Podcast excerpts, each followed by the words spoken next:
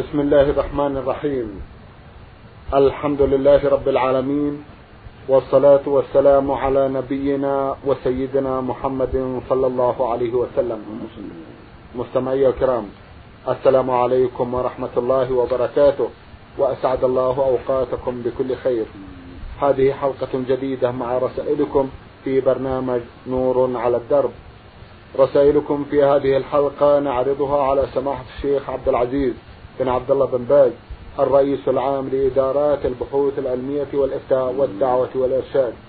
في بداية لقائنا نرحب بسماحة الشيخ ونشكر له تفضله بإجابة السادة المستمعين. فأهلا وسهلا بالشيخ عبد العزيز. حياكم الله وبارك فيكم حياكم الله. شيخ عبد العزيز أولى رسائل هذه الحلقة رسالة وصلت إلى البرنامج من الأخ محمد يوسف محمد الجندي العراق الحلة الطهمازية مصري.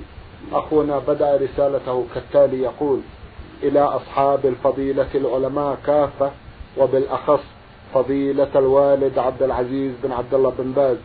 السلام عليكم ورحمة الله وبركاته. ندعو الله لكم بالتوفيق الدائم. لما فيه الخير للإسلام والمسلمين. وندعوه أن يوفقكم على الدوام بقدر ما استفدناه منكم. رعاكم الله. سماحة الشيخ سمعناكم ذات مرة تتحدثون في جواب عن صلاة المرأة وهي تصلي دون ستر يديها وقدميها أنها لا بد أن تعيد صلاتها كلها. فأرجو الإفادة حول هذا الموضوع وكيف؟ علما بأننا مستقيمون على دين الله وتطبيق شريعته منذ زواجنا في 84 ميلادي. ومن يوم أن سمعنا تلكم الحلقة وهي تستر قدميها وكفيها. طيب. نعم. لقد نعم نعم. سمعنا فضيلة الشيخ عبد العزيز قال في جواب عن صلاة المرأة وهي تصلي دون ستر يديها وقدميها أنها لا بد أن تعيد صلاتها كلها. فأرجو الإفادة حول هذا الموضوع. وكيف؟ علما بأننا مستقيمون على دين الله وتطبيق شريعته منذ زواجنا في 84 ميلادي. ومن يوم أن سمعنا تلكم الحلقة وهي تستر قدميها وكفيها. لعله يعني زوجته بسم الله الرحمن الرحيم. الحمد لله. صلى الله وسلم على رسول الله وعلى آله وأصحابه ومن اهتدى أما بعد فإن العلماء رحمة الله عليهم قد نصوا على أن العورة أن المرأة عورة وأن الواجب عليها ستر بدنها في الصلاة ما عدا وجهها. وهذا بناء على ما جاء في الأحاديث عن رسول الله صلى الله عليه وسلم من بيان أن المرأة عورة. واختلفوا في الكفين. هل تستر أم يعفى عنهما؟ هل يستران أم يعفى عنهما؟ وأما القدمان فجمهور العلماء على أنهما يستران للصلاة. وأما الوجه فقد أجمعوا على أنه لا مانع من كشفه وأن السنة كشفه في الصلاة إذا لم يكن إذا لم يكن عندها أجنبي يعني رجل غير محرم. فهذا هو المعتمد في هذا الباب أن المرأة عليها أن تستر بدنها كله ما عدا وجهها وكفيها. الصحيح أن الكفين لا يجب سترهما في الصلاة لكن سترهما أفضل. خروجا من خلاف من أوجب سترهما. وأما القدمان فالواجب سترهما عند جمهور أهل العلم لأنهم لأن المرأة عورة وهما من العورة ولا داعي إلى كشفهما. تسترهما بالجورب جوربين أو بالملابس الضافية التي تستر القدمين حال الصلاة. هذا هو الذي سبق مني غير مرة وبينته لإخواني في هذا البرنامج نوع الدرب أن الواجب على المرأة أن تستر بدنها بالستر الكافي الذي لا يبين معها شيء من بدنها يكون سترا كافيا ليس رقيقا ولا شفافا بل يكون سترا يغطي شعرها وبدنها ما عدا الوجه فإن السنة كشفها له. إذا كانت ليست عندها ليس عندها رجل غير محرم. وأما الكفان فاختلف العلماء فيهما والأفضل سترهما فإن كشفتهما فلا حرج. وأما القدمان مثل ما تقدم سترهما هو الواجب. أما كونها تقضي ما مضى من صلاتها فهذا من باب أنها أخلت بالشرط. فإذا كانت صلت صلوات ليست ساترة لقدميها فيها فإن الواجب قضاؤها.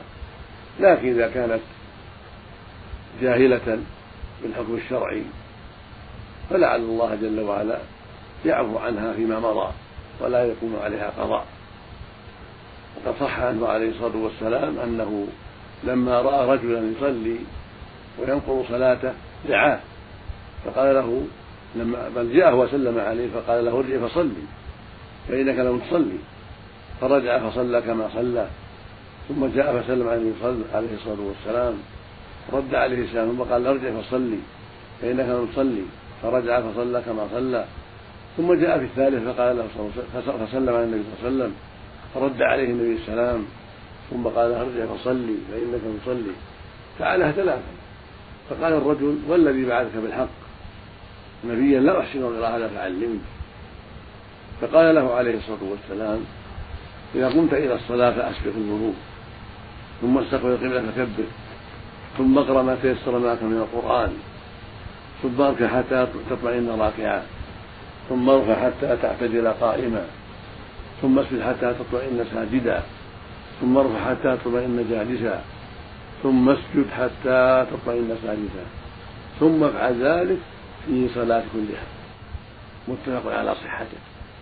فأمره النبي صلى الله عليه وسلم أن يعيد هذه الصلاة الحاضرة ولم يأمره أن يعيد الصلوات الماضية الجهل فإن ظاهر حاله أنه يصلي هذه الصلاة فيما مضى. ولكن لما كان جاهلا عذره صلى الله عليه وسلم في الأوقات الماضية وأمره يعيد الحاضر فدل ذلك على أن من جهل شيئا من فرائض الصلاة ثم نبه في الوقت الحاضر فإنه يعيد الحاضر. أما التي مضت فتجزئه من أجل الجهل.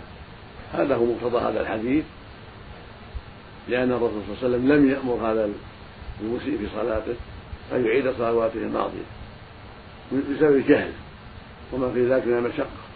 فهكذا التي صلت صلوات كثيرة قبل أن تعلم وجوب ستر القدمين فإنها لا, لا إعادة عليها إن شاء الله على الصحيح لأنها معذورة بالجهل. وإنما تنسجم في المستقبل وتستقيم في المستقبل على ستر قدميها وبقية بدنها ما عدا الوجه والكفين كما تقدم فإنهما ليس عورة في الصلاة عند أهل العلم ولكن إذا سترت الكفين خروجا من خلاف بعض أهل العلم هذا حسن كما تقدم. هذا حسن كما تقدم. نعم. جزاكم الله خيرا. أخونا أيضا يقول أسألكم عن قبور الأولياء أولياء الله الصالحين. مثل مسجد الحسين والسيد البدوي وهم كثيرون جدا. وكل واحد يقام له الاحتفالات وتنذر له النذور. ولا أحد ينكر على الناس. أرجو من سماحة الشيخ توجيه الناس إلى ما فيه الخير. وإذا أمكن أيضا أن يكون التوجيه مكتوبا فلعله يكون مفيدا. لا شك أن هذا الأمر واقع في الناس وهو من أعظم المصائب من أعظم الكبائر بل هو الشرك الأعظم. ولا حول ولا قوة إلا بالله. فإن الغلو في أصحاب القبور ودعاءهم من دون الله والاستغاثة بهم والتقرب إليهم بالطواف بقبورهم كل هذا من الشرك الأكبر. وهكذا الذبح لهم والنذر لهم كله من الشرك الأكبر.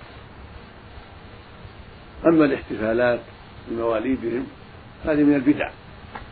التي يجب تركها لكن لو وقع فيها دعاؤهم والاستغاثة بهم صار ذلك من الشرك الأكبر وكثير من الناس في الاحتفالات قد يدعون المحتفل به ويستغيثون به كما يفعل هذا بعض الناس عند احتفاله بمولد النبي عليه الصلاة والسلام. فالبدع تجر إلى الشرك وهي بريد له.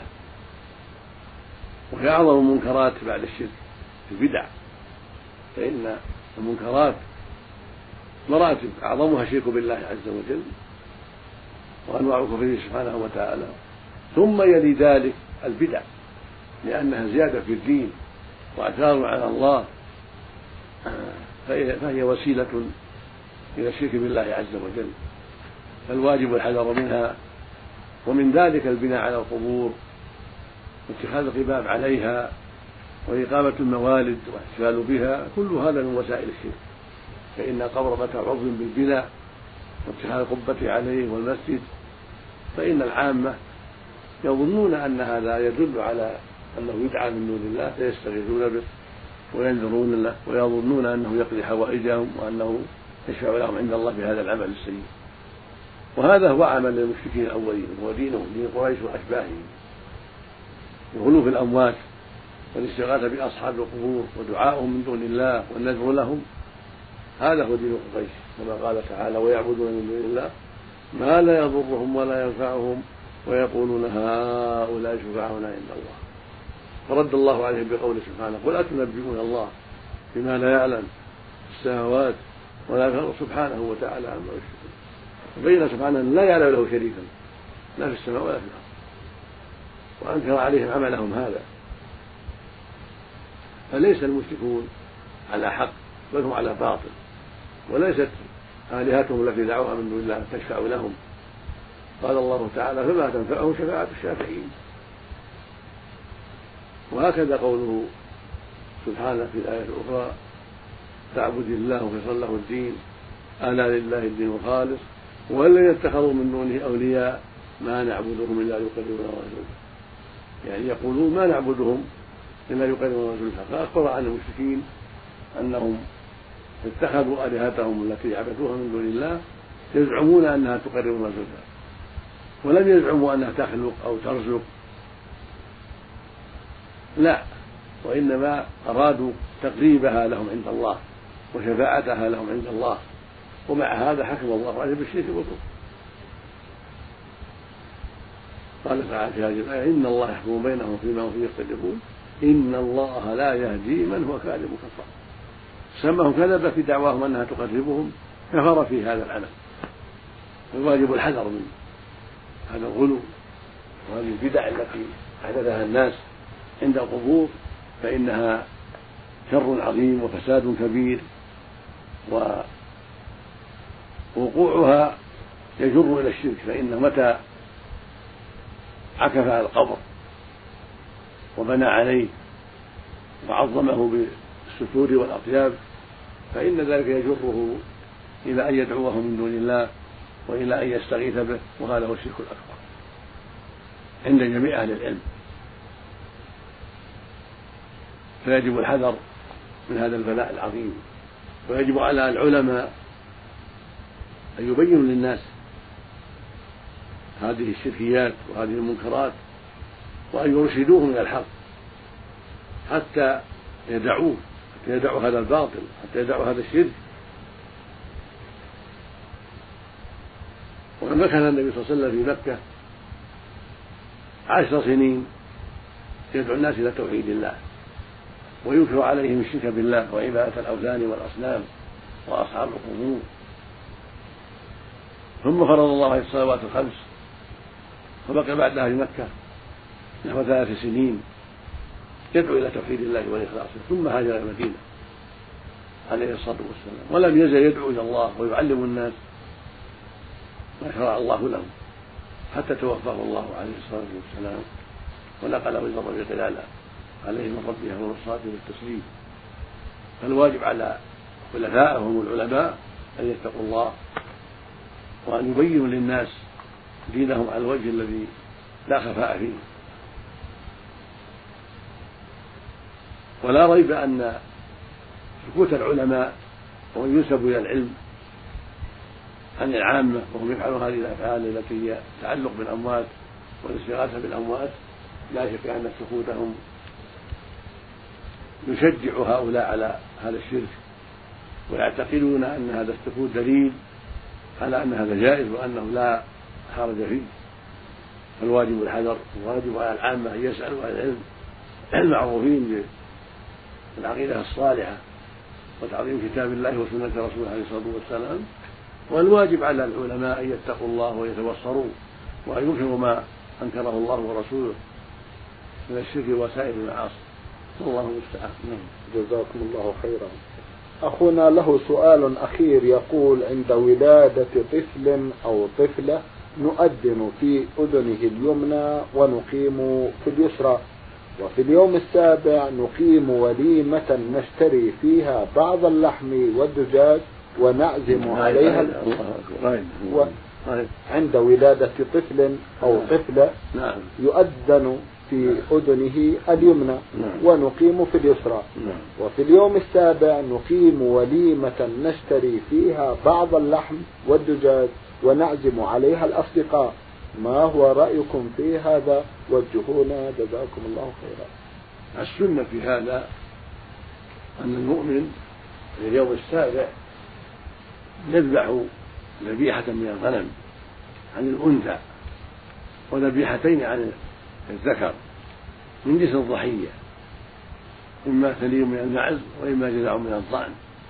وتسمى العقيقة وتسمى النسيكة. ويسميها بعض الناس التميمة وهي سنة أمر بها النبي صلى الله عليه وسلم عن الذكر اثنتان وعن الأنثى واحدة. ولا يجزئ الدجاج ولا اللحم المشترى من السوق ولكن ذبيحة تذبح. إما جذع ضأن وإما من المعز تذبح عن الأنثى واثنتان من الغنم تذبحان عن الذكر. هذا هو السنة. يطبخهما في بيته ويدعو إليهما من يشاء من أقاربه وجيرانه وأصدقائه ويوزع منها على من يشاء. هذا هو السنة. ويوزعها كلها فلا بأس. نعم نعم. من السودان هذه رسالة باعثها أحد الإخوة يقول عين ألف عين. أخونا يقول سمعت بأن الملائكة لا تدخل منزلا فيه صور أو كلب. أرجو أن تشرحوا لي هذا وإذا كان الكلب يحتاج إليه صاحب الدار فما الحكم؟ نعم صح عن رسول الله صلى الله عليه وسلم وقال لا تدخل بيتا فيه صورة ولا كلب. هكذا جاء في الحديث الصحيح. والصورة التي تمنع هي الممنوعة كالتي تنصب على الجدران. وعلى أبواب البيوت وكالمجسمة التي توجد في البيت مجسمة فيه إنسان أو حيوان أو طير. هذه تمنع دخول الملائكة ولا يجوز تعليقها ولا نصبها في البيت. لقول النبي صلى الله عليه وسلم لعلي رضي الله عنه لا تدع صورة إلا طمستها. ولأنه صلى الله عليه وسلم لما رأى على باب عائشة. بعض يرى فيها سترا في صورة هتك وغضب وقال إن أصحاب هذه الصور يعذبون يوم القيامة ويقال لهم أحيوا ما خلقتم. فدل ذلك على أن الصور لا تعلق في الجدران ولا تنصب إذا كانت ذات جسم لا تبقى في البيت بل يجب أن تزال لأنها محرمة والواجب إزالتها ولأنها تمنع من دخول من دخول الملائكة فيجب أن تزال. وقال أيضا عليه الصلاة والسلام أشد الناس عذابا يوم القيامة المصورون. وثبت عنه صلى الله عليه وسلم لعن المصورين. فوجب الحذر من ذلك. ومع وجود الصور في المحل يجب أن يقضى عليها بالكسر والإزالة حتى يتم أمر الله فيها وينفذ فيها أمر رسوله عليه الصلاة والسلام حيث قال لا تدع صورة إلا طمستها ولا قبرا مشبه إلا سويته. لكن إذا كانت الصورة في محل ممتهن مثل البساط والوسائل والأرض التي خطت فيها الصورة هذه لا تمنع لأنها مهانة. وقد ثبت عن رسول الله عليه الصلاة والسلام أنه لما أنكر على عائشة ذلك الستر قالت جعلته وسادة وسادتين يرتفق بها النبي صلى الله عليه وسلم. وثبت من حديث أبي هريرة عند النسائي وغيره أن النبي صلى الله عليه وسلم واعد جبرائيل فتأخر عليه فخرج ينتظره فقال له جبرائيل وافاه جبرائيل وقال له إن في البيت تمثالا وسترا فيه تصاوير وإن فيه كلبا فمر برأس التمثال يقطع. ومر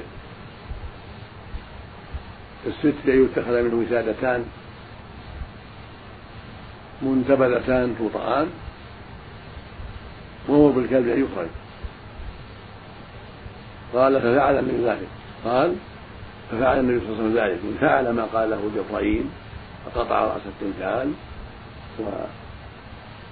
وأمر بجعل الست وسادتين وأخرج الكلب وجدوا جروا عند في نظر لهم للحسن أو الحسين فأخرجوه. فلما نفذ النبي صلى الله عليه وسلم قال جبرائيل دخل جبرائيل. فدل ذلك على أن الصورة التي في الستر والذي يعلق يمنع. تمنع عند كل الملائكة. ومثلها الصورة المنصوبة في بناءات في الجدار أو مجسمة في البيت كل هذه تمنع ومحرمة لا تجوز. أما ما كان في الأرض أو في الوسائد أو في البسط التي توطى وتمتهن فإن هذا لا يمنع من دخول الملائكة. وهذا وهكذا الكلب الذي لا مسوغ له هو الذي يمنع من دخول الملائكة. أما إذا كان له مسوغ مثل كلب الصيد كلب الآشية كلب الزرع هذا لا يمنع لأنه مأذون فيه. وما أذن الله به لا يمنع الخير. والله ولي التوفيق. نعم. جزاكم الله خيرا. السؤال سماحة الشيخ عن الأذان في أذن المولود اليمنى والإقامة في أذنه اليسرى. هذا مشروع عند جمع من أهل العلم. ورد فيه بعض الأحاديث. وفي سندها مقال فإذا فعله المؤمن حسن لأنه من باب السنن من باب التطوعات. والحديث فيه سند عاصم بن عبيد الله بن عاصم بن عمر الخطاب وفيه ضعف وله شواهد. وقد فعل النبي صلى الله عليه وسلم تسمية إبراهيم ولم يحفظ عنه أنه أذن في لما ولد له إبراهيم سماه إبراهيم ولم يحفظ أنه أذن في وجوده منا وقال في اليسرى. وهكذا الأولاد الذين يغتاب بهم إليه من الأنصار ليحنكهم ويسميهم. لم أقف على أنه أنه أذن في وجود واحد منهم وأقام ولكن إذا فعل ذلك المؤمن في الحديث الذي أشرنا إليها فلا بأس لأنه يشد بعضها بعضا. الأمر في هذا واسع إن فعله حسن لما جاء في الأحاديث التي يشد بعضها بعضا وإن ترك فلا بأس. نعم. بارك الله فيكم. من المنطقة الشرقية رسالة وصلت إلى البرنامج من أحد الإخوة يقول صاد عين حاميم يمنية الجنسية. أخونا رسالته مطولة في الواقع لكنه يشكو من سوء حال مرت به في سن معينة. ويذكر الثامنة عشرة في عبد العزيز. نعم. يقول إنه ارتكب بعض المعاصي في تلكم المرحلة وسنه ثمان عشرة سنة ويسأل عن الكفارة والتوجيه. الحمد لله. الله شرع للعباد التوبة. فقال سبحانه وتوبوا إلى الله جميعا. أيها المؤمنون لعلكم تفلحون. فجعل التوبة فلاحا للتائب. قال سبحانه يا أيها الذين آمنوا توبوا إلى الله توبة نصوحا. فالواجب عليك أيها السائل التوبة إلى الله. وذلك بالندم على ما مضى التأسف والحزن على ما مضى. والعزم الصادق ألا تعود في ذلك. العزم القوي الصادق أن لا تعود. في هذا المنكر مع الإقلاع منه وتركه خوفا من الله وتعظيما لله وإخلاصا له سبحانه وتعالى. هذا هو دواء الذنوب المعصية. دواؤها التوبة الصادقة المشتملة على الندم على الماضي والإقلاع من المعصية في الحال والعزم الصادق ألا يعود فيه. هكذا يكون المؤمن في توبته. وإذا كانت فيها حقوق للآدميين فلا بد من شرط رابع أيضا وهو تحقيق وهو, وهو تسليمهم ما عنده من الحقوق لهم أو تحللهم من ذلك. فإذا أوفاهم وأعطاهم ما عنده ما عنده لهم من المال وأرضاهم بحقهم انتهى موضوعهم. وإن سامحوا وحللوا كذلك لقوله صلى الله عليه وسلم في الحديث الصحيح من كان عنده لأخيه مظلمة من أرضه أو شيء فليتحلله اليوم. قبل أن لا يكون دينار ولا درهم. إن كان عمل صالح أخذ من حسناته بقدر مظلمته فإن لم يكن له حسنات أخذ من سيئات صاحبه فحمل عليه هذا خطر عظيم. فأنت يا أخي عليك بالاستقامة على التوبة والعمل الصالح والحذر من العودة إلى ما حرم الله عليك وأبشر بالخير وأبشر بالعاقبة الحميدة لأن التوبة فلاح لأهلها ونجاة لأهلها. الله المستعان. نعم. الله المستعان. أمامي رسالة سماحة الشيخ وصلت إلى البرنامج من العراق وباعثها أحد الإخوة من هناك يقول محمود خلف أحمد الجبوري. يرجو من فضيلة الشيخ التوجيه فيما يخص العقيدة الكردية كما يقول. العقيدة الكردية. الواقع أخونا كتبه نعم. لم يبسط وخطه رديء وأسلوبه باللهجة العامية. يسأل عن العقيدة الكردية. لا لا أذكرها ولا أعرفها. عقيدة لا لكن هنا قاعدة. نعم. كل عقيدة تخالف. عقيدة السلف الصالح أهل السنة والجماعة. فالواجب اجتنابها كردية أو غير كردية الواجب على أهل الإسلام التمسك بالعقيدة التي بعث الله بها النبي عليه الصلاة والسلام. ودرج عليها سلف الأمة في باب توحيد الله والإيمان به وإخلاص العبادة له وحده سبحانه وتعالى وفي باب أسمائه وفي باب أسمائه وصفاته إثبات الأسماء لله الحسنى والصفات كلها على الوجه لا يحب الله سبحانه وتعالى يعني تحريف ولا تعطيل ولا تكذيب ولا تمثيل مع اجتناب جميع البدع التي أحدثها الناس يقول صلى الله عليه وسلم من أحدث في أمرنا هذا ما ليس فهو رد ولقوله صلى الله عليه وسلم من عمل عملا ليس عليه امرنا فهو هذا هو الواجب على كل إنسان أن ينظر في العقيدة التي وجد عليها آباءه وأسلافه. فإن كانت موافقة لما جاء به النبي صلى الله عليه وسلم أمسكها وإن كانت مخالفه تركها وتاب إلى الله. نعم. جزاكم الله خيرا. سماحة الشيخ في ختام هذا اللقاء أتوجه لكم بالشكر الجزيل. بعد شكر الله سبحانه وتعالى. على تفضلكم بإجابة السادة المستمعين وآمل أن يتجدد اللقاء وأنتم دائما على خير. مستمعي الكرام كان لقاؤنا في هذه الحلقة مع سماحة الشيخ عبد العزيز بن عبد الله بن باز الرئيس العام لإدارات البحوث العلمية والإفتاء والدعوة والإرشاد. من الإذاعة الخارجية سجلها لكم زميلنا مطر محمد الغامدي. شكرا لكم جميعا وسلام الله عليكم ورحمته وبركاته.